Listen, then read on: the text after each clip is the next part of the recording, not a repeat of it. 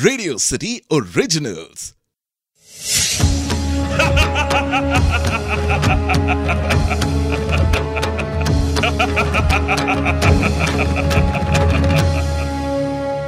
मैं हूँ दशानन रावण। हम सबको लंकाधिपति रावण के बारे में पता है पर रावण की ज़िंदगी में बहुत से सुंदर वाक्य भी हैं। जिनके बारे में बहुत कम लोगों को जानकारी होगी। एक समय की बात है, जब रावण अपनी बीवी मंदोदरी के साथ अपने पुष्पक विमान में बैठ अष्टपद तीर्थ के लिए निकल पड़े। महाराज भरत ने उस तीर्थ के ऊपर एक बहुत ही खूबसूरत जैन मंदिर का निर्माण किया था। रावण अपने साथियों के साथ वहाँ भगवान शिव की आराधना किया करते थे।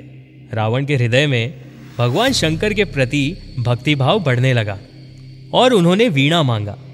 वीणा पर उंगलियाँ फिरोकर जब उससे मधुर धुन निकली तो रावण उस धुन के साथ श्रद्धा भाव से भजन गाने लगे। उसी वक्त सर्पराज धरणेन्द्र देव वहाँ पहुँचे। सभी चौबीस तीर्थंकार के आगे नमन करने के बाद वो भी रावण के बगल में जाकर बैठ गए। रावण ने उनसे अष्टपद तीर्थ के महत्व के बारे में पूछा। और उन्होंने रावण को इसका महत्व समझाया। और जब रावण को इसके महत्व की जानकारी मिली, उनके हृदय में भक्ति भाव और बढ़ने लगा। और वो इसी हर्षोल्लास और आनंद के साथ गाने लगे। वह वीणा बजाने में इतने लीन हो गए, मानो ऐसा लग रहा था जैसे वो देवताओं के संग हो गए हो। तभी अचानक से वीणा की एक तार टूट गई, और वो बजाने लायक नहीं रही। रावण की आँखें खुली। और उन्होंने सोचा कि भक्ति भाव का ये माहौल टूटना नहीं चाहिए।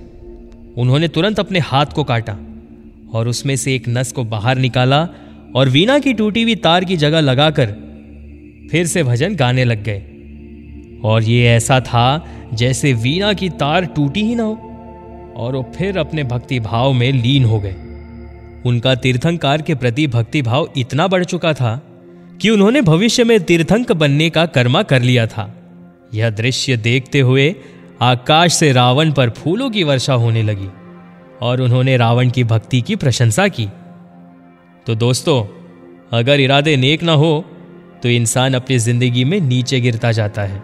लेकिन अगर इरादे अच्छे या महान हो तो इंसान अपनी ज़िंदगी में एक अच्छे स्तर पर पहुँच ही जाता है।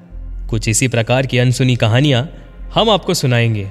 Only on radio city